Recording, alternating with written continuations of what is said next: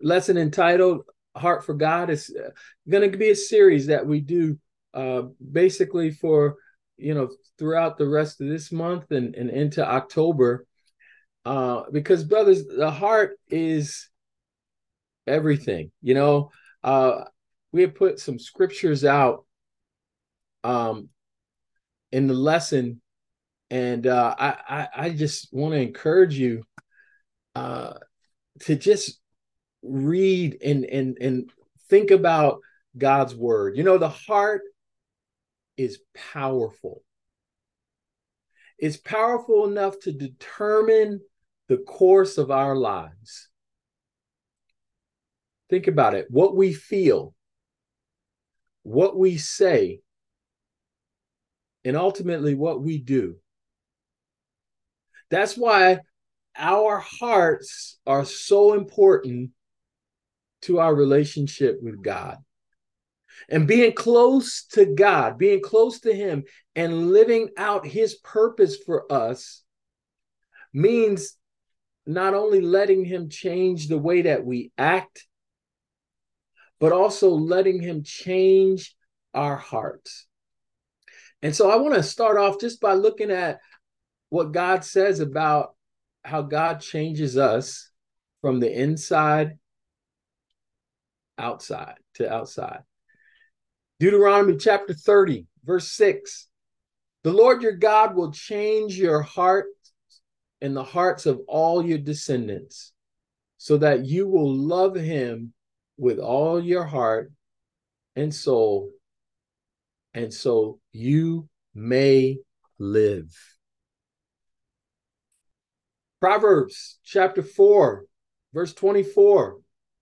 He says, guard your hearts above all else, for it determines the course of your life. There's another scripture. I love this one. Ezekiel 36, 26, and 27. And I will give you a new heart, and I will put a new spirit in you I will take out your stony, stubborn heart and give you a tender, responsive heart. And I will put my spirit in you so that you will follow my decrees and be careful to obey my regulations. Acts 16, verse 14. It says, One of them was Lydia from Thyatira, a merchant of expensive purple cloth who worship God. As she listened to us, the Lord opened her heart and she accepted what Paul was saying. Last scripture, but God, Acts 13 22.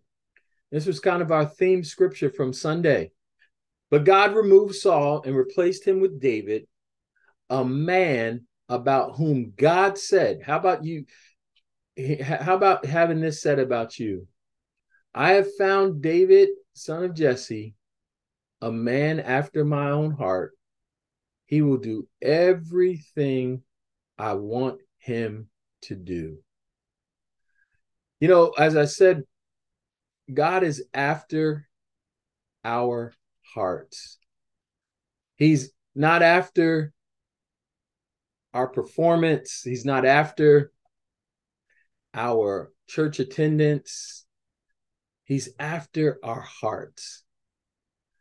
And I want to ask you if you could put in the chat why is God after our hearts and not just our actions? Why is he after our hearts? Let's talk about that for a second. Why is God after our hearts?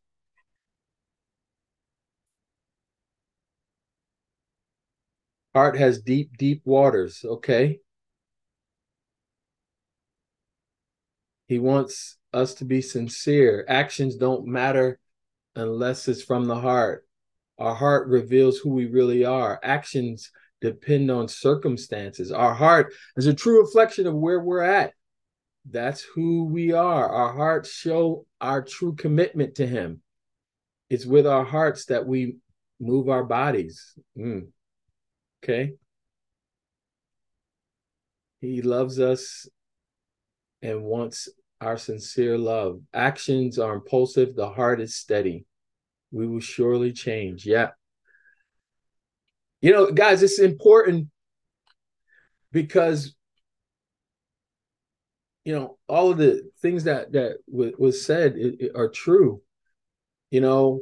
Um if god gets to our hearts he gets us. You know you could actually go through the motions but not really give god your heart you know? Jesus said that to the you know to, to the teachers of the law. He says you honor me with your lips but your hearts are far from me and, you know, one of the things that we talked about on Sunday was how to develop a heart for God. You know, and we we we talked about um, you know, understanding and identifying fears, you know, um, that sometimes unconquered fear can lead us into directions that we don't want to go. And, you know, Saul was a really great example of someone who didn't deal with his fears and it led him to complacency and he wanted to please people more than he wanted to please God. You know, he even uh, put up a monument to himself after um, going into battle and um, you know he he he wanted all the credit. He wanted he he wanted people to to to like him. But when it came down to his relationship with god he was unwilling to do what god wanted him to do where david had a, a, very different heart. And you can see just in in the lives uh why it was important to to to deal with the fears. And so we had a question from Sunday, and I'm going to put it out here again about what needs to change about your view of God so that you can develop more of a heart for Him. What needs to, do, to change about your view of God? And I say that because, you know, when we don't give God our whole hearts, there's something that's holding us back. And it could be complacency, it could be comfort, it can be credit, it could be compromise, some of the things that we said before, you know, um, and, and it could be a bunch of other things, you know, it can be, you know, hurts from the past. But we talked about, you know, we we, we got to be um, careful of, of what can cause us to lose heart you know, disappointment. Hey, I thought things were going to work out this way, but then it worked out a completely different way. And, you know, but the beauty is the scriptures that we looked at beforehand, God loves to work on the inside. And if you and I can see him in a way that says, okay, God, you're not giving me a hard time. You're not being hard on me, but you're trying to develop me. You're trying to mature me. Maybe you're trying to help me to think differently. Well, I want to show you a video from a, a popular um, website. It's, it's called uh, the Bible Project, and they do some really great videos. I want you to listen to this video that they created based on the Shema, you know, which is the the uh, Deuteronomy scripture about loving the Lord your God with all your heart, mind, soul, and strength. So listen to this. For thousands of years, every morning and evening, Jewish people have prayed these well-known words as a way of expressing their devotion to God. They're called the Shema. Hear, O Israel, the Lord is our God, the Lord is one. And as for you, you shall love the Lord your God with all of your heart with all of your soul, and with all of your strength. We're going to look at the fourth key word in this prayer, heart, which in Hebrew is sometimes pronounced levav, or more often in a shorter form, lev. Now, different cultures throughout history have had different conceptions of how the human body works, and this is also true of the ancient Israelite writers of the Bible. They knew that the heart was an organ in the chest that sustains life. There's mention of a heart attack in the Bible, Nabal, whose heart died inside of him and he became like stone. But the biblical authors talk about the heart in many other ways that might seem strange to modern readers, and that's because these Israelites had no concept of the brain or any word for it. They imagined that all of a human's intellectual activity takes place in the heart. For example, you know with your heart in the Bible. Your heart is where you understand and make connections. In the book of Proverbs, wisdom dwells in the heart. And your heart is what you use to discern between truth and error, like Solomon did when he was king. So the heart is where you think and make sense of the world, and it's where you do more. In the Bible, the heart is where you feel emotions. You feel pain in your heart, like Hannah did when she couldn't have any children. In fact, the phrase a broken heart comes from ancient biblical Hebrew. You also experience fear in your heart. Your heart can melt or be distressed. Your heart can even be depressed. But then on the flip side, your heart is where you experience joy. In Hebrew, to be happy is to be good of heart or to have a heart of joy. So the heart is the generator of physical life. It's also the center of your intellectual and emotional life, and there's more. In biblical Hebrew, the heart is where you make choices motivated by your desires. So David had it in his heart to build a temple for God. Your heart is where your affections are centered. They're called the desires of your heart. And if you really want something and go after it, it's like what Nathan said to David, whatever's in your heart, go and do it. So then, in the Bible, the heart is the center of all parts of human existence, as in the well-known proverb Guard your heart, because from it flows your whole life. Now, the prophet Jeremiah believed that the human heart was fundamentally broken. He said, The heart of a human is deceitful above all, irreversibly sick. Who can even understand it? He had watched a whole generation turn away from God. They started sacrificing their children as if that were a good thing. So, this is why, in the imagination of the Hebrew prophets, the only hope for humanity is the total renewal of the human heart. Moses predicted that if Israel was ever going to love their God, their heart would need to be circumcised, which is a very vivid and surprising metaphor about removing evil and stubbornness from the human heart. David, after he committed murder and adultery, pleads with God to create in me a pure heart. The prophet Ezekiel hoped for a day when God would remove the heart of stone and give his people a new heart of soft flesh, which is very similar to Jeremiah's hope that God would write the commands of the Torah on the hearts of his people. And that brings us all the way back to the Shema. Every day, God's people are called to devote to God their whole body and mind, their feelings and their desires, their future and their failures. This is what it means to love the Lord your God with all of your heart.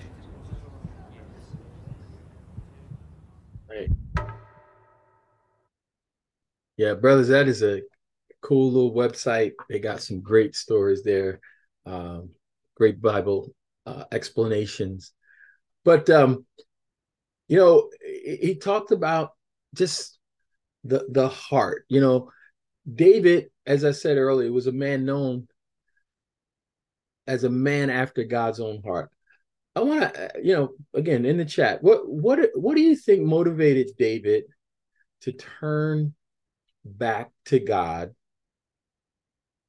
when he blew it with Bathsheba, when he, um, you know, he messed up with with his kids. Um, what what what do you think? And again, you could throw it in the chat. What what did David know about God that you and I need to maybe understand on a deeper level? Yeah, why don't you put that put that in the chat? All right. Great. We had a strong relationship with God. Okay. His love for God. Okay.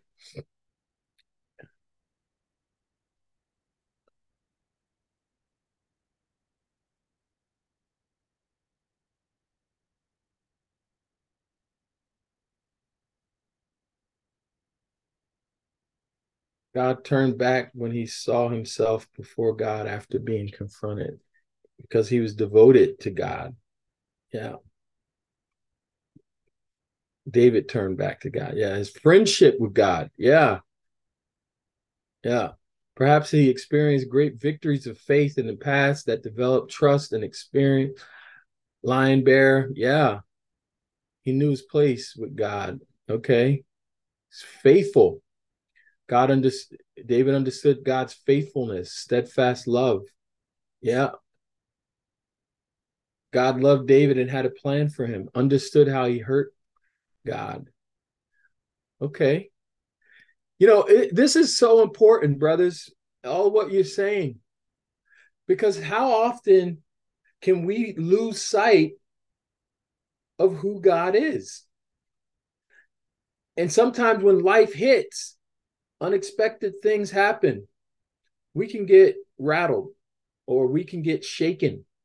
And David, oh my gosh, he went from great heights as a shepherd, incredible victories, to deep, deep lows where one of his sons killed the other one, the other son, because of what he did to his sister. Um, I mean, he he had the whole gamut, but David really put his trust in God. You know, I want to read a couple of things that David wrote about God. Psalm 63, verse 1, he says, Oh God, you are my God. Earnestly I seek you.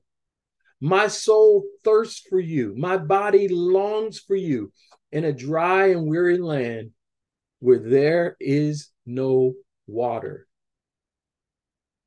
David said, You are my God. This was very personal. He was very intimate.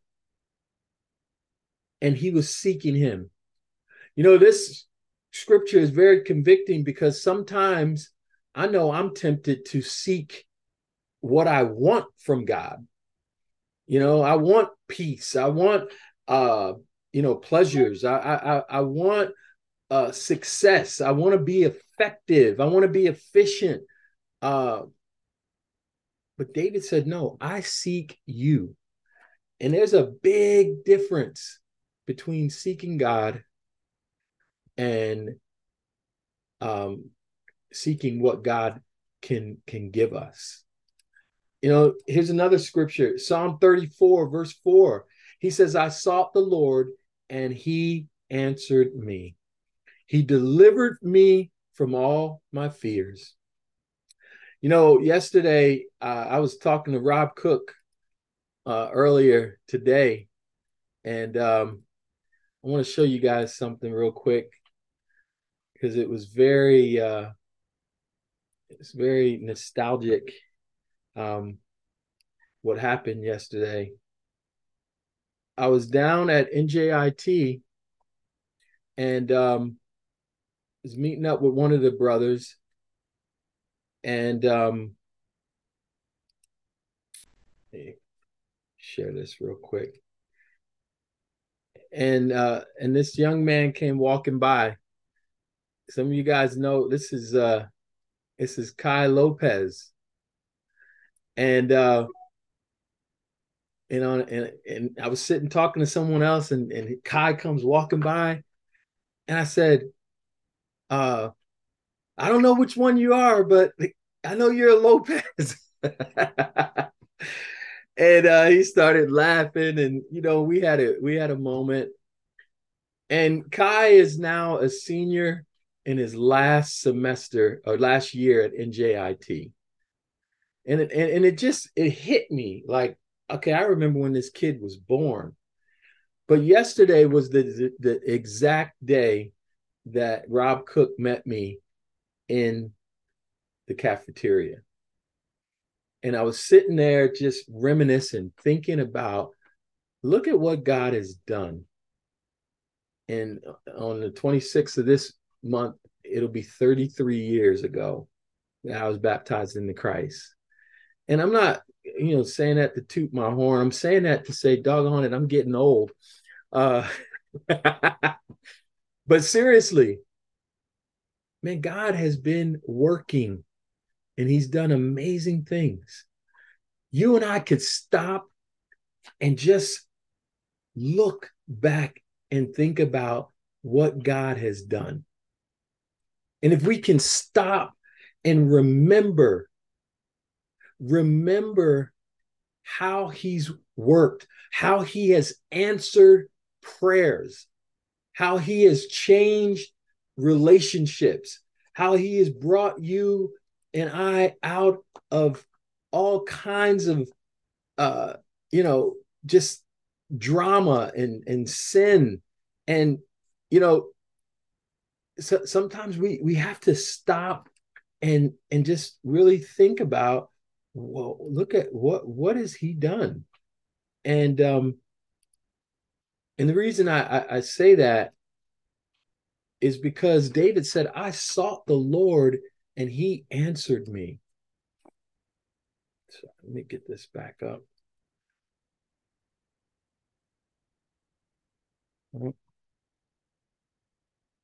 There we go.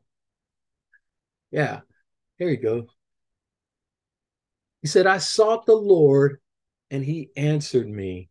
He delivered me from all my fears.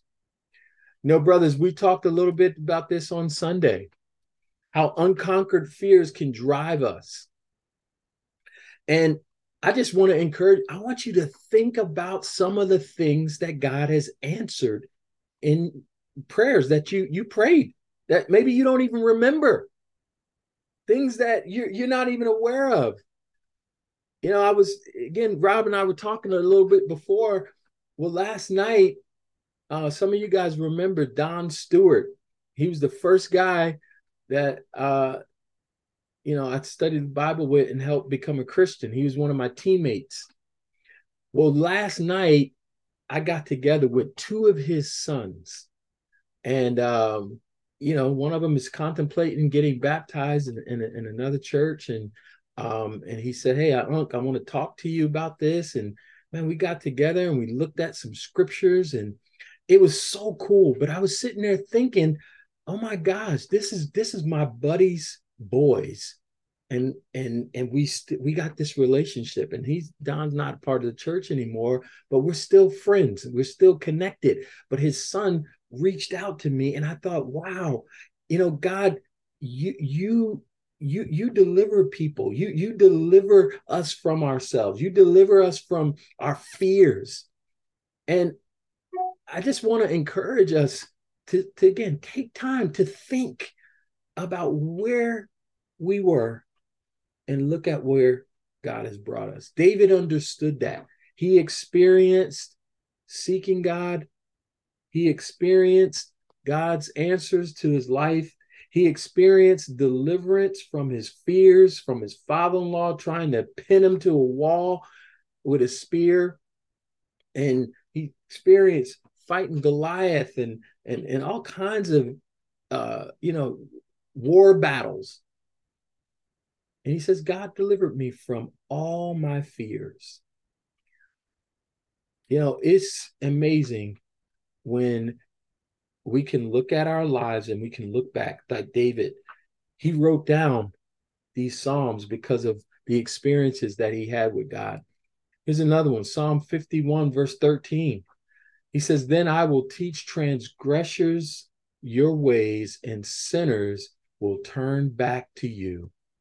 You know, brothers, when you think about it, part of why we are here is that we can help teach people in some way through our lives through our example through our failures through through our mistakes but ultimately it's directing them back to God. Why? Because God's got a plan and a purpose.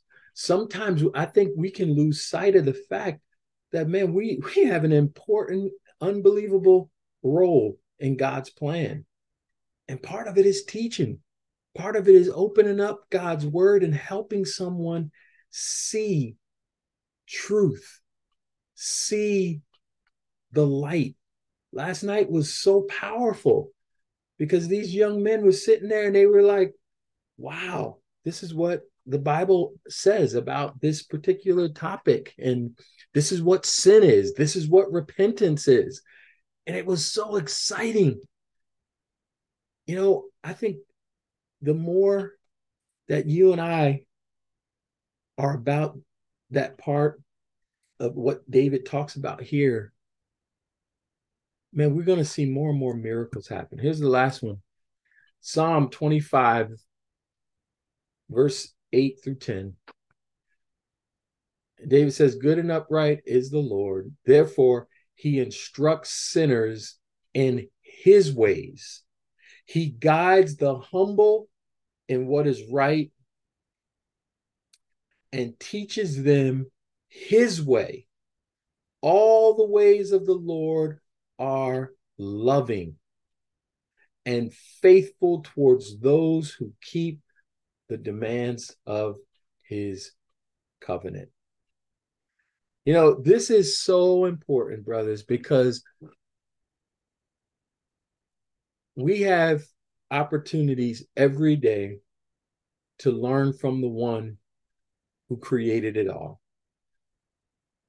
We have opportunity every single day to be taught by our Father. And then, if that weren't enough, he says, Hey, I'm giving you peer relationships. In some in some of our, our cases, we have spouses, or maybe we have a girlfriend. And then in some cases, we, we have mentors. But God's given us literally everything that we need for life and godliness. But David says, All the ways of the Lord are loving and faithful towards those who keep the demands of his covenant. Let me ask you do you love the Lord's ways? Do you love that you have his words, his truth that's eternal? I want to share another video here about love, and then we're going to wrap it up. For thousands of years, every morning and evening, Jewish people have prayed these well known words as a way of expressing their devotion to God. They're called the Shema. Hear, O Israel, the Lord is our God, the Lord is one. And as for you, you shall love the Lord your God with all of your heart, with all of your soul, and with all of your strength.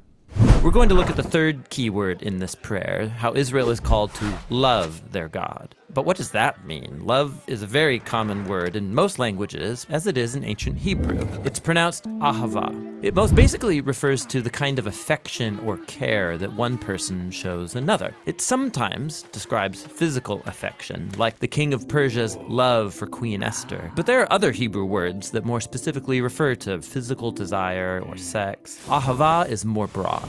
So Abraham had ahava for his son Isaac, that's parental love. Jonathan showed ahava for his friend David, that would be brotherly love. In fact, a whole group of people can have ahava for their leader, like when the Israelites showed love for their king David. Ahava can even describe loyalty between political allies, like Hiram, the king of Tyre, loved David. They had good relations, and so Hiram wanted to help David's son Solomon build the temple. These are all different kinds of affection described with the one word, ahava.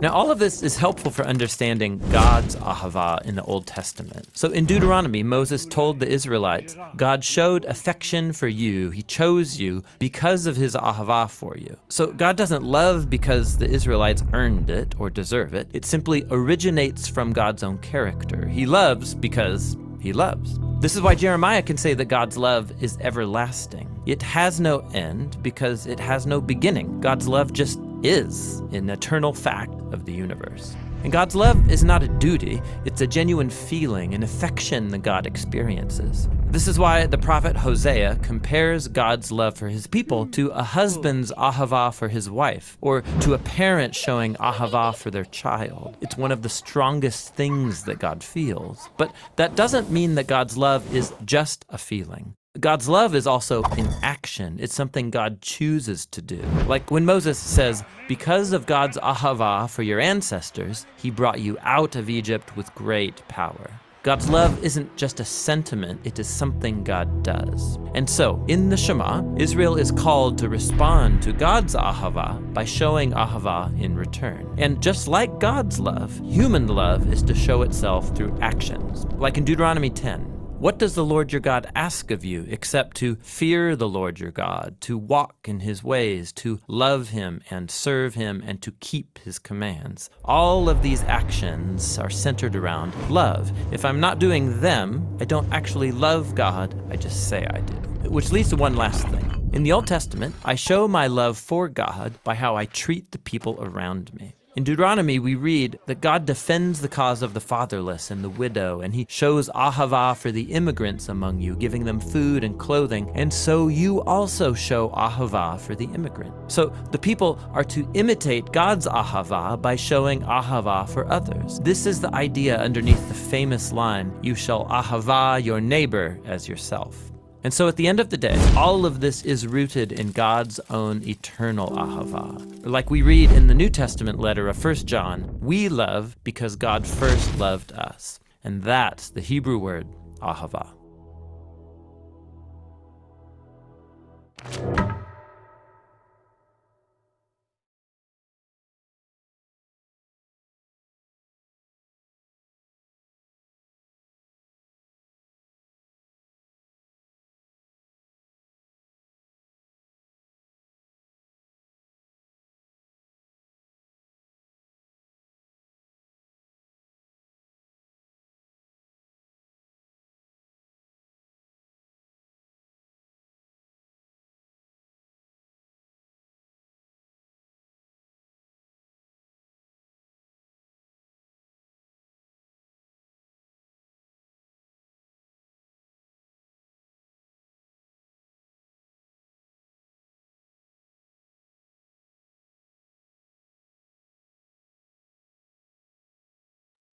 I'm sorry, brothers. My bad. All right. Psalm 48. Thank you, Coop, Geraldo, Lewis, Ashton, Rick. Psalm 48, verse 9. It says, Within your temple, O God, we meditate on your, your unfailing love. Like your name, O God, your praise reaches to the ends of the earth. Your right hand is filled with righteousness. You know, guys, God's unfailing love, that was something David knew intimately. How could knowing God's unfailing love, how, how could that change your life? How how how could that uh, empower you? How how can that help you uh, be motivated not just to say you love God, but to to act on those convictions. You know, as I said before, we um, we talked on Sunday about surrounding ourselves with relationships that share God's vision for our lives and that help us to to fulfill that vision. You know, it is so imperative that we continue to to keep deepening and developing those relationships um, that we keep expanding. Because one of the things i see satan doing sometimes is he he's separating us and you got the singles over here and you got the campus over here and you got the marrieds over here. You got the marrieds with no kids over here. You got the marrieds uh, who are empty nesters. And man we got to continue to connect with each other we got to continue to to learn how to you know encourage each other and be asking each other hey how is it going? But here's the challenge i want to give you. Uh for a dear friend of mine some of you guys know steve rivera. Uh he shared this with me a couple weeks ago. And um i've been just doing this kind of personal thing here. And talking about growing personally and so what he talked about was he says, you know, we all have a comfort zone where we feel safe and, you know, quote unquote, in control. And he says, in order for us to grow, we gotta we gotta go through kind of a process here. And he says, to grow, you got to get out of your comfort zone. And so that zone is the fear zone. That's that's the area where we talked about on Sunday. What what what are what are your what are your fears? What what are the things that you're afraid of?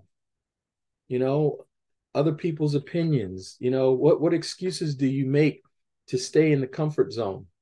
Uh, what what what area might you be lacking confidence to to get out of where you're comfortable?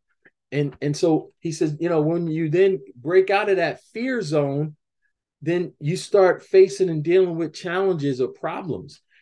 You know, you start to learn, you start to say, okay, so here's what's in front of me. Okay, how am I gonna how, how am I gonna do deal with that? You know, uh, in the learning zone, we we learn how to develop new skills. Uh, we we learn how to um, you know grow in our characters in, in, in some kind of way and then it leads to the growth zone. And this is that part where we're keenly in tune with our purpose. We're we're we're we're dreaming big dreams. And and we're seeing and watching God do more than we could ask or imagine. Maybe we're setting goals or we're realizing aspirations. We've talked about different things. I love what Chuck and uh, Carlito have been doing with this mental health uh, ministry and the trauma.